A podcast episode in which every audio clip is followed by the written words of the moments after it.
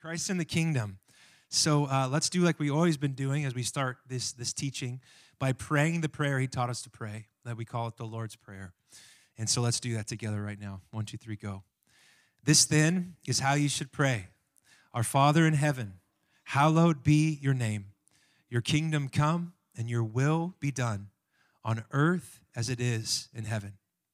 Give us today our daily bread and forgive us our debts as we also have forgiven our debtors. And lead us not into temptation, but deliver us from the evil one. Now, as a kind of throwaway sentence, there could be a whole teaching.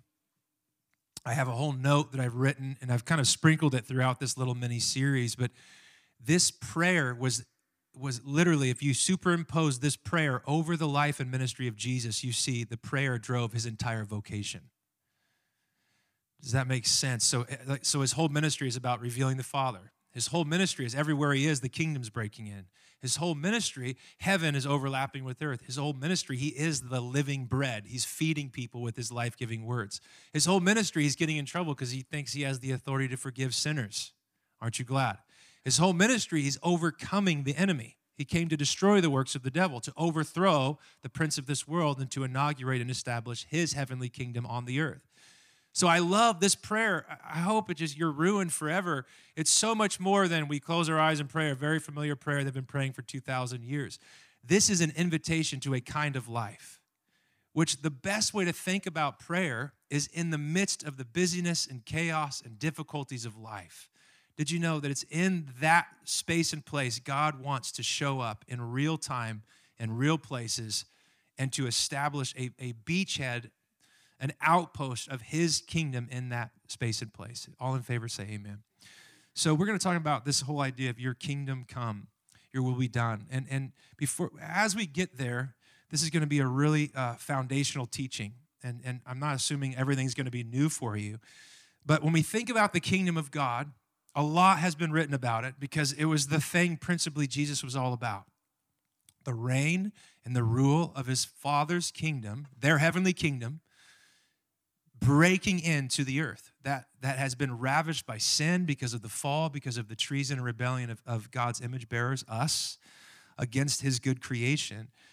And so, to understand the kingdom of God, it, I, I have this little one liner as a little working thesis. The nature of said kingdom will flow from the nature of that king. This is why, like in, in, nations where there's dictators, like it's just an expression of the emperor, of the president, of the prime minister, of the whatever it is, the, the, the ruler.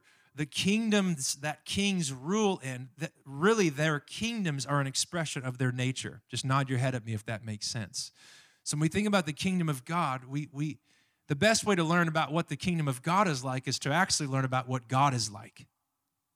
Amen. Because that is going to express or, uh, or, Origen, one of the early church fathers, you can see 184 AD. He coined the phrase referring to Jesus that Jesus was the auto basileia, which means he was the kingdom in person. So everywhere Jesus goes, he is the living embodiment of what the world is meant to look like when it's rightly oriented and aligned with God's will, God's word, and God's ways. Say that with me God's will, God's word, and God's ways. So when Jesus says, Your kingdom come, your will be done, when he teaches us to pray that way, just like we looked at last week when we see, Hallowed be your name, it's not just vertical worship, it's living so that his name is manifest in our attitudes and actions, character, and conduct. In the same way, Lord, let your kingdom come. What he's looking for is a person who's embodying the way of the king in real time and real place. All of Jesus' ministry is an expression and, and, and a real time embodiment of the reign and rule and realm of God in our midst. So to pray your kingdom come, we have to we, we have to understand if the, the kingdom takes its shape from the nature of his king how many think it's a pretty good idea to answer Jesus' question when he asks his disciples halfway through his ministry? This is incredible. Jesus is healed. He preached the Sermon on the Mount. He's driven out demons. He's forgiven sinners. He's stilled storms. And finally, Matthew 16, there's only 28 chapters in Matthew. He's like, So, anyway, guys, who do you think I really am? So, to understand the nature of the kingdom, we all have to answer this question like we're there in that original group of disciples. Who do you guys say that I am? If you're going to understand what my kingdom's like, you certainly got to know the identity of the king to be able to understand the nature of his kingdom. So he said to them, Who do you say that I am? Simon Peter answered, You are the Messiah, the Son of the living God. And Jesus answered him, Blessed are you, Simon, son of Jonah, for flesh and blood has not revealed this to you, but my Father in heaven. So, to understand his kingdom, we have to first agree and confess that Christ is the Messiah. He's Israel's anointed ruler and long hoped for king. We're going to talk about it a lot this Advent season. He's not just the king, he's also the Son of the living God. He is God's covenant wrapped in flesh and bone. And one of the best ways to think about it, well, no doubt you'll see it on the screens these next four weeks Isaiah 9 6. It perfectly illustrates the dual nature of Christ. For to us a son is given and a child is born. The child born represents his humanity. The son given, that's his uncreated eternal nature. Does that make sense? A child born, he's the Messiah. He's, the, he's a royal son born of the flesh of man from David's lineage. Thus, he is Israel's Messiah and king. But he's also the son given. So the, he's the eternal, uncreated word made flesh. So, to get the nature of the kingdom, we have to confess the nature of our king. He's fully God, fully man. He's the king and he's the eternal son, all wrapped up into one perfect nature. Christ is the rock that the church is built on. So, Jesus promised to understand that to the nature of the kingdom, you have to understand the nature of, of the king. I will, I love this promise. I tell you, read it with me. You are Peter, and on this rock I will build my church, really loud, and the gates of Hades will not prevail against it. The church, by its very nature, at its very foundation, is called to be victorious. Someone say amen. Not limping around. Yes, we're called to suffer and do hard things and to give our lives. I get that But even in death is not the end if you're in Christ. I, I, had my kids read that John 5 to this, this week in their little devotions. Those who hear God's voice, John 5 24. In that moment where they put trust in the voice that calls them, turning from sin, running to the Savior, they pass from death to life forever. Amen. I was reading this, the, the, Lazarus story. I, I want to preach Lazarus because it's my, one of my favorite stories in the Bible. Shocker, John 11. But I love it. Jesus tells Martha and all of her worry, if you believe in me now, I am the resurrection and the life. Even those who die by believing in me, they're alive in me. A death. So we're victorious. And it's this community that cannot fail because it's rooted and built on the foundation of Jesus. So the, the, the church is built on the confession that Jesus is king and he's this eternal son. And the church has an eternal mission called storming the gates of hell with victory on the inside. How many are thankful? I love the one of the great missionaries, uh, uh, this guy called C.T. Studd. Not fair.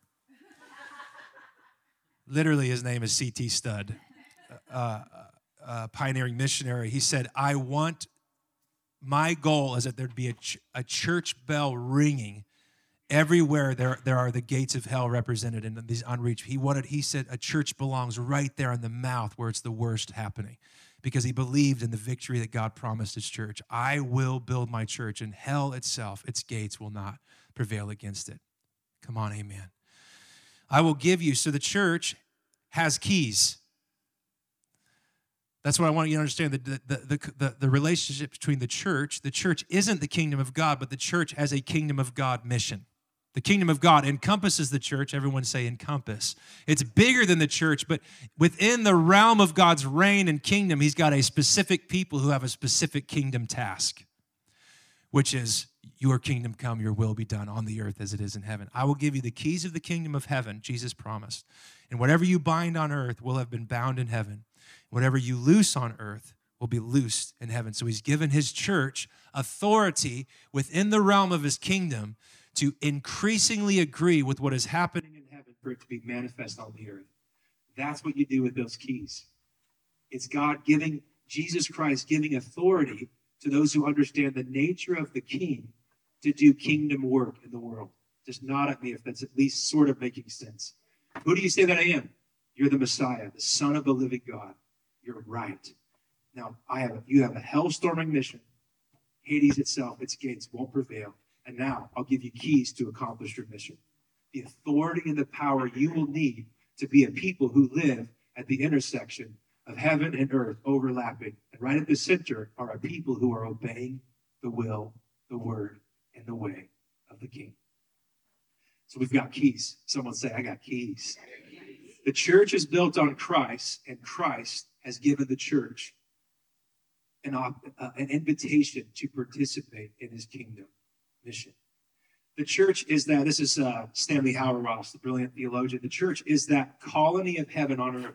People who've been called out, who've given full allegiance to Jesus, submitted to his lordship, and are practicing his ways by being filled with his spirit and obeying a, com- a community of disciples who are a new humanity because of the grace of Jesus, and with a mandate to bring and to bear witness to the reality of heaven breaking in to the earth. This is why he taught us to pray, Your kingdom come, your will be done on earth as it is in heaven. Amen. We stand at the intersection and the overlap of heaven and earth in the place of prayer and in communion in community with the Father, Son, and the Holy Spirit. One of the main ways we can participate in God's kingdom mission is by praying.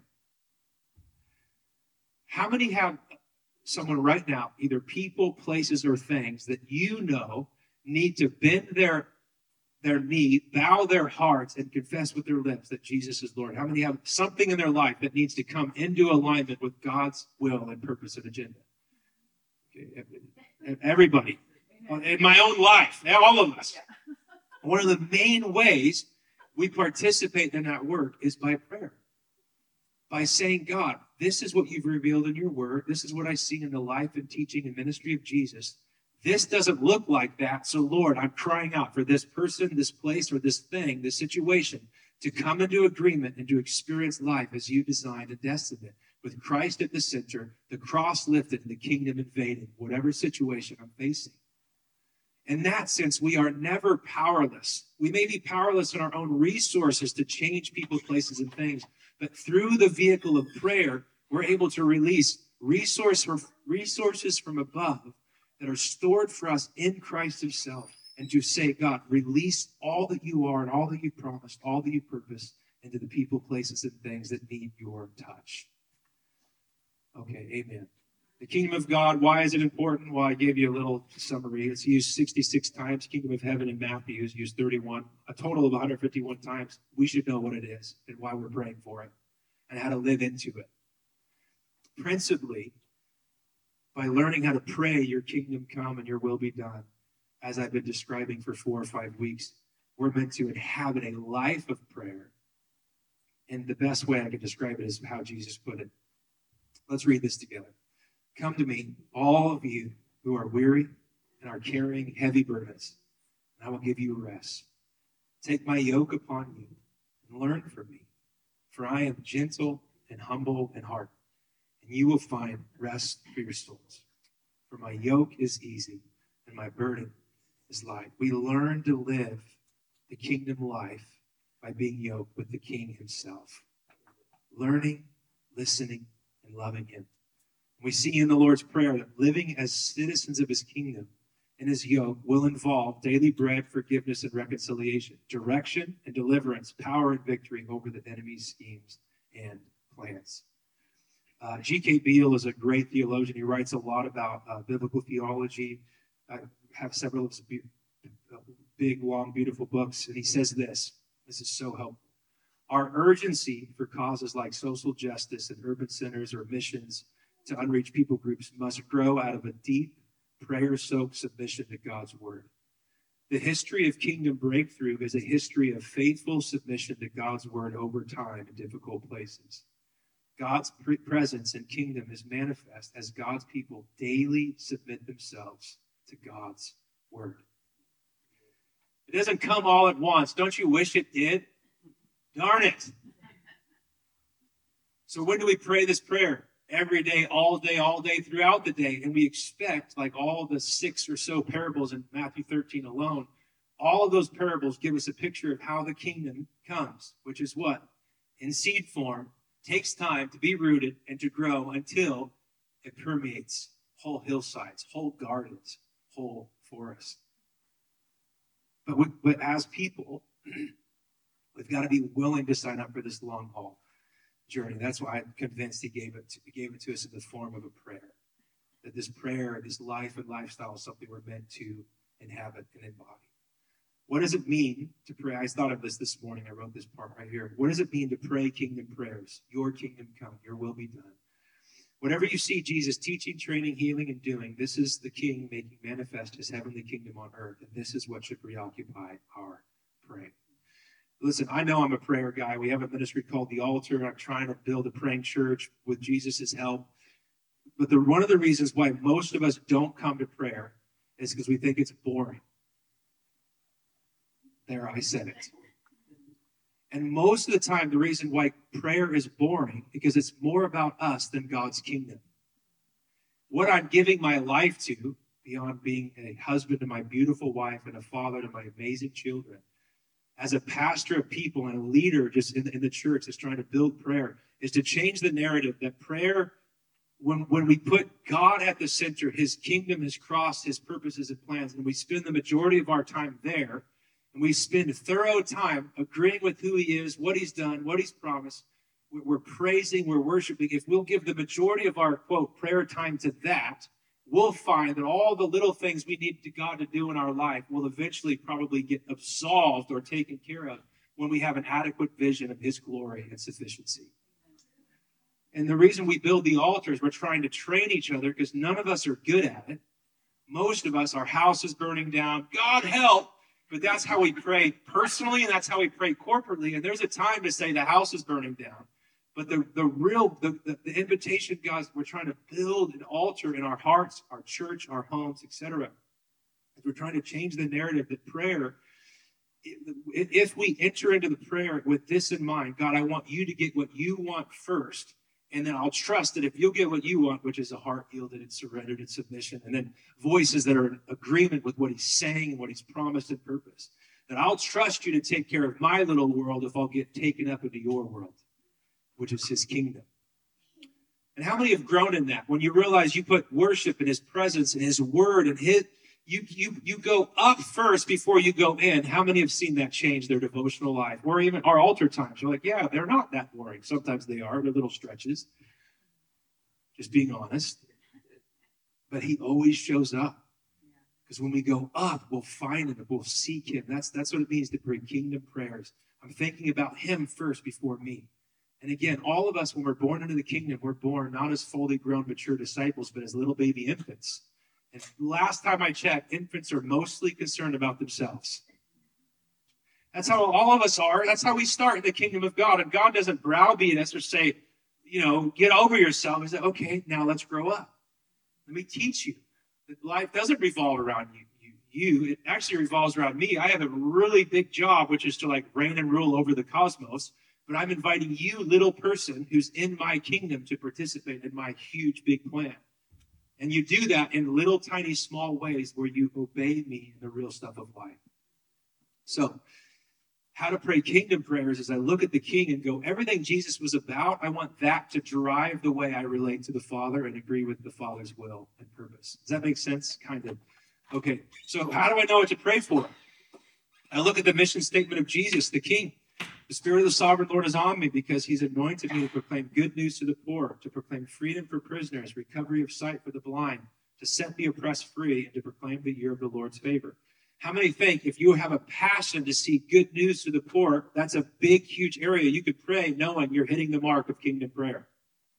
How many have a passion to see freedom for prisoners, recovery of sight, those who are blind by their sin, they're oppressed by the devil? My wife and I just watched Sound of Freedom oh my goodness, uh, the, the whole sex trade industry, like it just put that cry in your heart. That's a God cry. How many think God cares about that? Children stolen and then sold for sex and slavery. I think he cares about that. So my point is when we look at what Jesus' ministry was, that gives us 10,000 things that we know. If I'm praying in alignment with that, I'm praying kingdom prayer. I'm praying in the bullseye of God's heart. Let's get more practical. Someone in your life that's that's enchained by addiction with pornography or drugs or, or substance abuse. Did you know you have a direct in to the heart of God to say, Lord, set that prisoner free? I'm crying out, Lord, deliver so and so from such and such. So when we look at the life and ministry of Jesus, it actually gives us uh, uh, our prayer map. How to pray, Your kingdom come, Your will be done. Okay, cool. You'll get it here. Here's another thing. This is Jesus's mission statement. You know the message God sent to the people of Israel, announcing the good news of peace through Jesus Christ, who is Lord of all. You know what happened throughout the province of Judea, beginning in Galilee after the baptism John preached. Read it with me, verse 38. How God anointed Jesus of Nazareth with the Holy Spirit and power. How he went around doing good and healing. Wait, all who were under the power of the devil because God was with him. How do I pray kingdom prayers? I look around and go, man, Lord, who is bound or broken by the weight of sin? Lord, I'm praying in the name of Jesus, you would release the power of the gospel over their life. Just nod your head at me if this is making sense. I don't know how to pray kingdom prayers. All I'm used to is praying me prayers. Okay, your prayers are good. He cares about what's going on the inside. He just has more for you. Everyone say, He's got more for me. And so, how do I know what to do? How do I know what to pray? Kingdom prayers. Look at the king and the ministry he, he led and then agree with those things and believe that he who started that work, he's continuing that work through his church on the earth because he's given us keys of his kingdom. Does that make sense? So, okay, one more. This is the last one. I just love when the Bible tells us why Jesus came. The one who does what is simple is that the devil down. Here, here. The reason the Son of God appeared was to destroy the devil's work. Amen. How do I pray kingdom prayers? What's on God's mind? What does it mean to pray, Your kingdom come, your will be done on earth as it is in heaven? Anywhere the enemy's agenda to steal, kill, and destroy is being realized, that's a prayer point. Any, any person, any place, any system, from the highest offices of our government to the lowest you know, commerce of our city or our town, and every sphere and place where there's stealing, killing, and destroying, that is a fulcrum point where we are, as citizens of the kingdom, we're to go into that place with both prayer and then prayer filled action and saying, Lord, let your kingdom come right here on the earth as it is in heaven. If that's making sense, can you say amen? amen. So, praying kingdom prayers is praying for the presence and power of God. This is my little definition to be made known and manifest in, among, and through people, places, and things that are bound up or broken by the enemy and they're in need of the shalom, the peace that only comes from God's reign and rule. How many now have a few kingdom prayers that they could pray this week in light of what we're talking about? People that are bound or broken, or things, or institutions, or entities that you see the agenda of the enemy when we pray, Your kingdom come, that's what that prayer is for.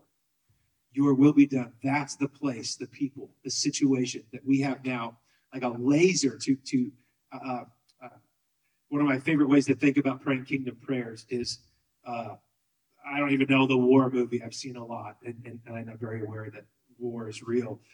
So I, I, can't give you a title. I've seen many, but uh, where there has to be someone on the ground that's painting the target with a laser for them to know where to uh, drop the, the, the, munitions. And I, I picture that. That's a little gnarly when we think about prayer, but there is a little bit. Read Revelation 8. When the saints pray, he hurls forth lightning on the earth. It is there in the Bible, pretty gnarly. Heavenly lightning, heavenly thunder. So I love that picture that on the earth there's someone agreeing with the, with with a person, a place, or a thing, an institution, rulers, powers, authorities. We're saying on the earth, Lord, through prayer, through worship, through agreement, Lord, right there, we're, we're painting the target, if you will, for God to land with heaven overlapping and invading the earth. Does that make sense? I don't know if that metaphor hits you. It makes sense to me. He's looking for agreement on the earth with his heavenly purpose and plans. And the kingdom always comes where the king's will is being done. This I love. And I preached on this probably eight weeks ago in the Romans 12 sermon. No one remembers it because I don't remember it. but every time we obey, the kingdom comes. So, which like big obedience or little obedience? All obedience. Your it's not a mis, it's mysterious in the sense of Lord, your kingdom's coming, but I see a bunch of things that are still ravished by sin and under the. You're right. It's messy because it's now and not yet. It's inaugurated and established, but fully coming. And when Jesus returns, is So we're in this messy, it's a fight, it's a war. That's why, by the way, he ends the prayer with, lead us not into temptation, but what?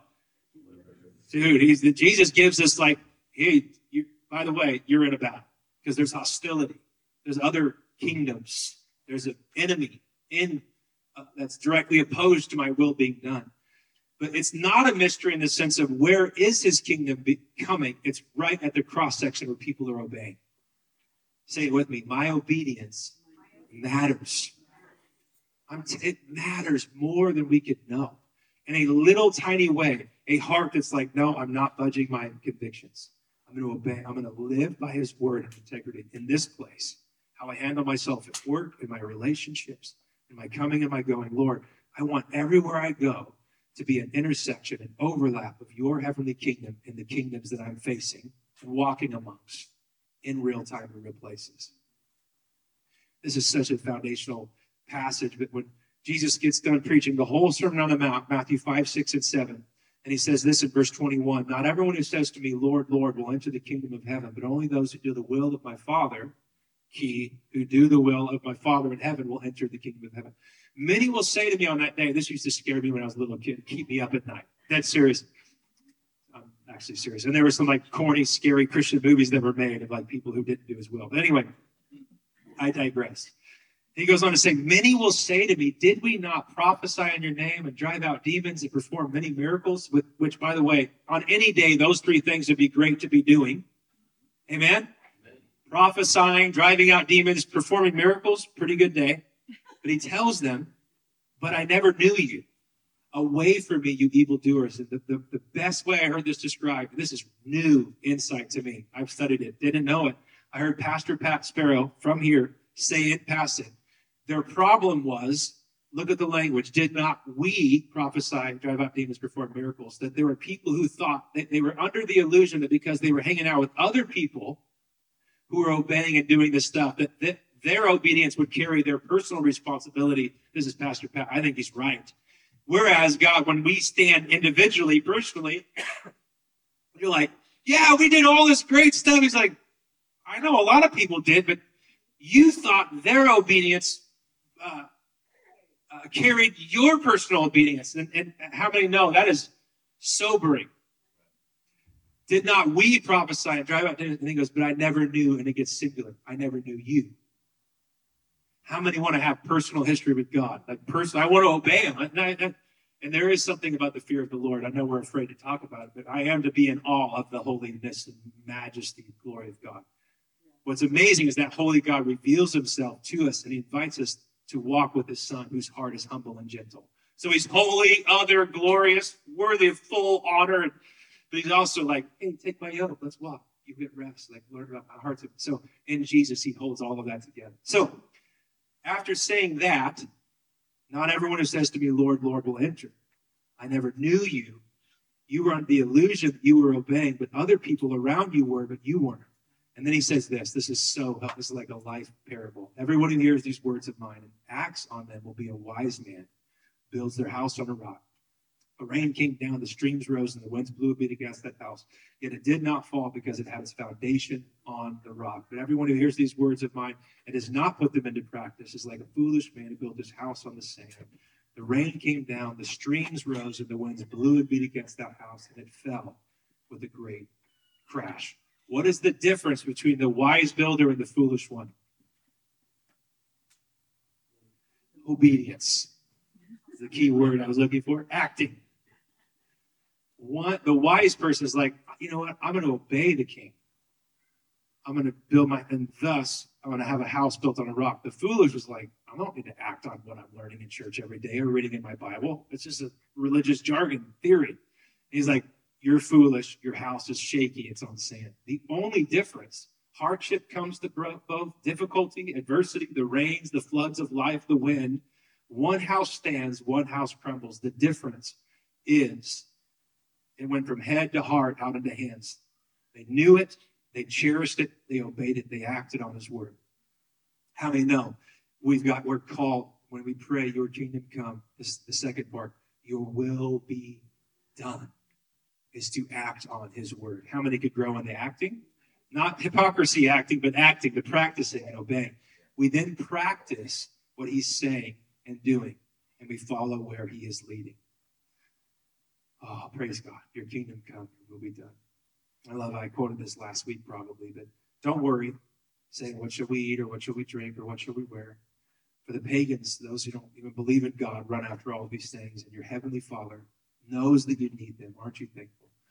Here's our appears to be our obsession. This is the banner over our life. But seek first his kingdom and his righteousness, and all of these things will be given to you as well. Therefore, do not worry about tomorrow, for tomorrow will worry about itself. Each day has enough trouble of its own. Amen. So I'm practicing praying. And over all and through all, the, thing that's to drive disciples of Jesus, sons and daughters of the Father in heaven. God, I want to seek first your kingdom and your righteousness. This kingdom first mentality is what Jesus wants us to adopt, where the posture of our thoughts, our attitudes, and actions, and the aim of our hearts is for the kingdom of God to come on the earth as it is in heaven. When we commit to this, we're able to let go of the thousands of things that cause us worry, anxiety, fear, those things that we can orient around instead of orient around the King and his kingdom. How many want Jesus at your center versus your big long laundry list of all the things that are out of your control anyway, but that take all of your time, treasure, and energy? I'd rather put him at the center. And the way he stays centered in our hearts and our lives is through, say it with me, repentance. Uh, from that time on, Jesus began to repent, preach, repent, for the kingdom of heaven has come near. Re- repentance continues to realign and renew us from the inside out as we keep coming under Christ's leadership and lordship in our life. And it's the way through which we experience and explore more of life. Gordon T. Smith said this. That's one of my favorite authors. You should read all of his books. Repentance then is not merely a matter of feeling bad. Praise God. It can include that, but something about something we've said or done, but rather it's the act of intentional alignment, or better, realignment with the coming reign of Christ. Isn't that helpful? So when he says repent for the kingdom of heaven's near, it's here, it's breaking into the earth. Where is it breaking in? Where you and I agree, and I love it, come back into realignment with God's reign and rule in Christ. How many need regular realignment every day? I do. I'm a dad. I have a new dog. Okay? I've got a, I'm pastoring a church. I'm married. I've got bills. I got stuff. I need always to come into realignment with what life looks like when Christ is on the throne, not Chad. Yeah. That's repentance. How many know that repentance isn't a one off something you did like the doorway into the kingdom? It is like your life in the kingdom. I come into a great, that's why I love repentance.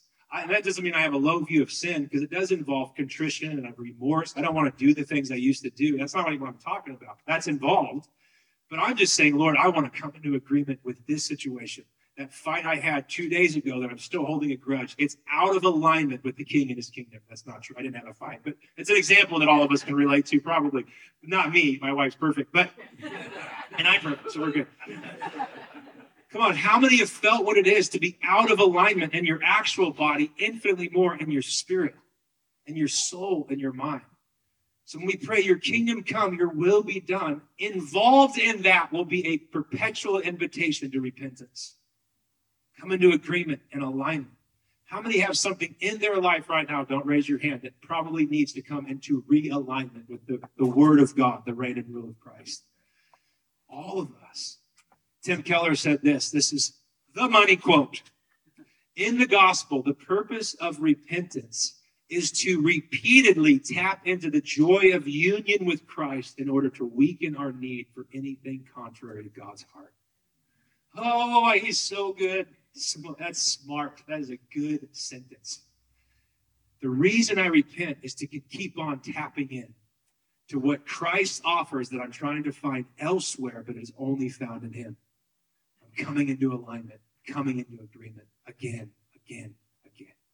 This is what it means to pray, Your kingdom come, and more, to live, Your will be done on earth as it is in heaven.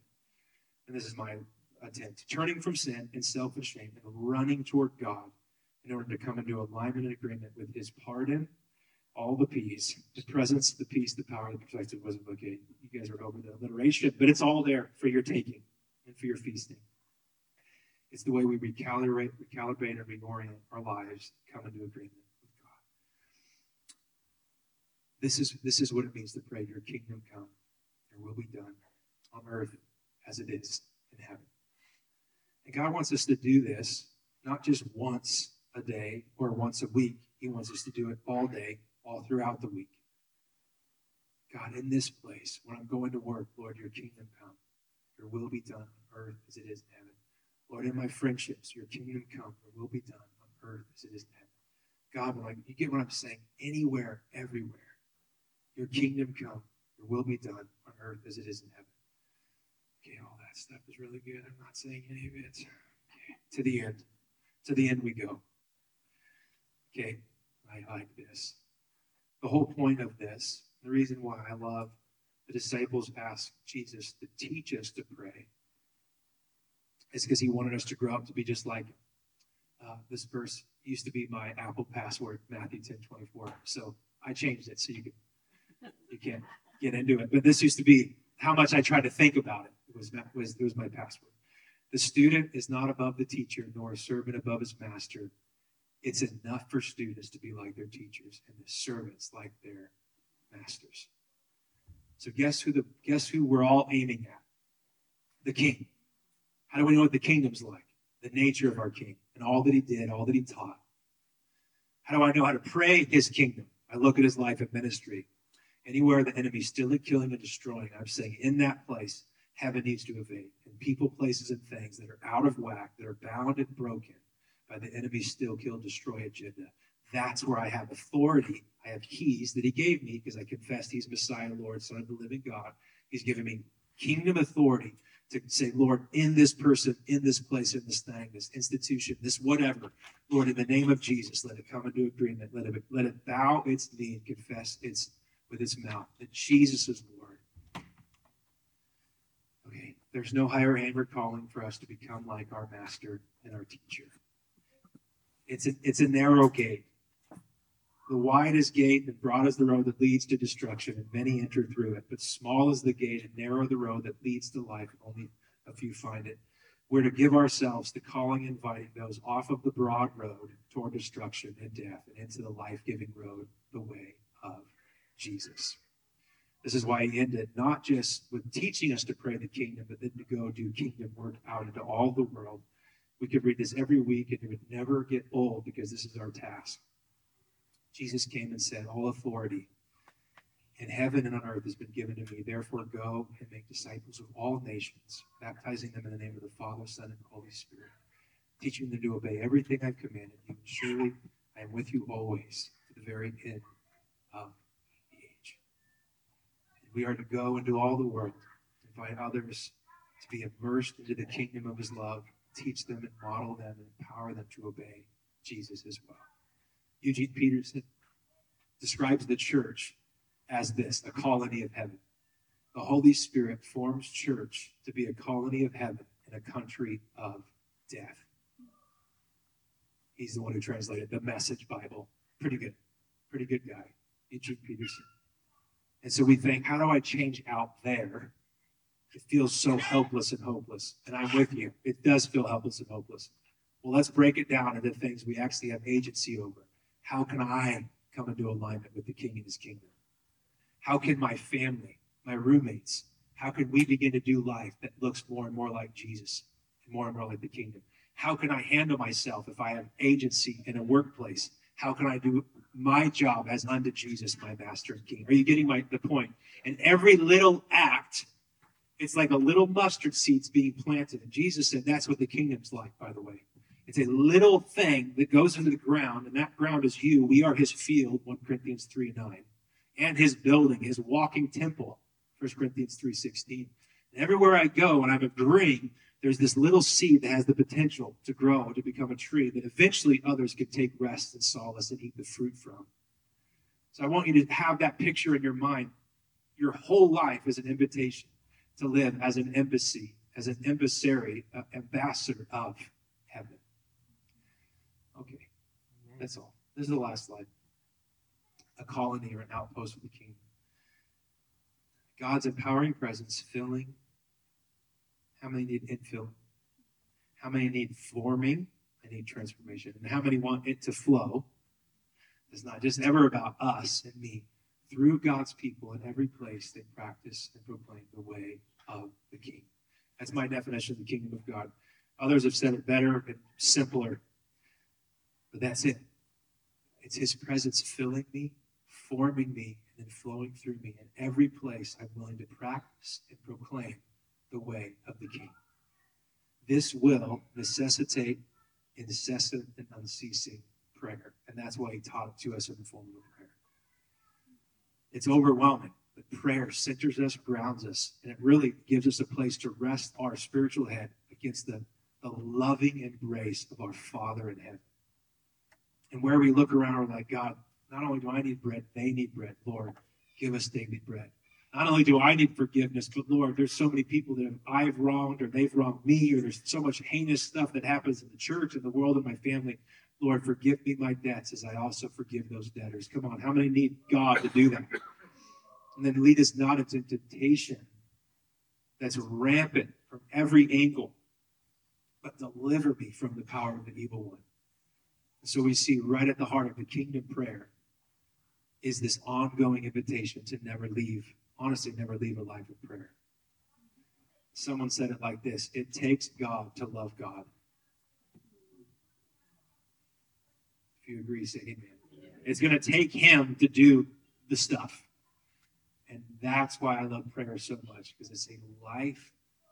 Choosing to build a life with a vision of a God saturated reality. In the midst of a colony of death, I'm sorry, a country of death, the church is called to be a colony of heaven. Why? Because we follow the way, truth, and life of Jesus. And he's come John 10 10, the great, to give life and life to the full. Here's why that's so powerful. The first half of that sentence, the enemy comes to steal, kill, and destroy. How many know we live at the intersection of that messiness, that hostility, that battle? And he's calling the church to stand and to operate. Your kingdom come, your will be done on the earth as it is in heaven. You stand up on your feet with me just think right now, just as we think about repentance and alignment, just spend 30 seconds before you go and watch your favorite team. Go, whatever, eat leftovers for the 17th time. But when you're eating Mama Dory's leftovers, it's like a fresh meal every time. But please, before you just run off, where does the kingdom of God need to come in your life today? Where, do you, where does God's grace and Holy Spirit convict you to come into alignment with Christ and his reign and rule? What thing are you carrying that you're trying to solve that you actually need him to solve it, but you've been trying to do it on your own strength? What relationship, what debt are you carrying against somebody else that Jesus goes on to say, Forgive them as I forgive you? in what area in your life is temptation kicking your tail? And you need power and a plan to overcome the enemy's schemes and plans by relying on the Holy Spirit and walking it out in community. What area where you're just tempted and it's just you just feel like every time you come up against that giant, it leaves with the spoils of victory and you leave defeated. How can you ask the Father in heaven to give you grace and power through his Son by his Spirit? to conquer that this week with the help of others on the authority of God's word.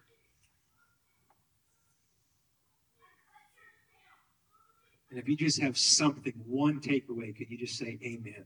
Something to come into agreement and alignment with Him.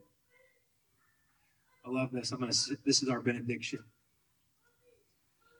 I, I try to quote this, or at least think about it every week. Finally, be strong in the Lord and in His mighty power. Put on the full armor of God so that you can take your stand against the devil's schemes. This week, for our struggle is not against flesh and blood, but against the rulers, against the authorities, against the powers of this dark world, against the spiritual forces of evil in the heavenly realms. Therefore, put on the full armor of God, so that when the day of evil comes, you may be able to stand your ground. And after you've done everything, to stand. Stand firm then, with the belt of truth buckled around your waist, with the breastplate of righteousness in place, and with your feet fitted with the readiness that comes from the gospel of peace. In addition to all of this, take up the shield of faith with which you can extinguish the flaming arrows of the evil one. Take the helmet of salvation and the sword of the Spirit, which is the word of God, and pray in the Spirit on all occasions with all kinds of prayers and requests. With this in mind, be alert and always keep on praying for all the saints. Lord, I thank you that you send us out as your people praying your prayer and living in continuity with your will, your word, and your wisdom in this week. Lord, I pray that we would see a colony of heaven established where we're in a country in a situation of death. God, I pray you'd fill us with the power of the Holy Spirit. Give us eyes to see what you're doing and a heart that just says, I want in. I want to join the Father and the Son in their kingdom endeavor this week. In Jesus' name, amen. Amen.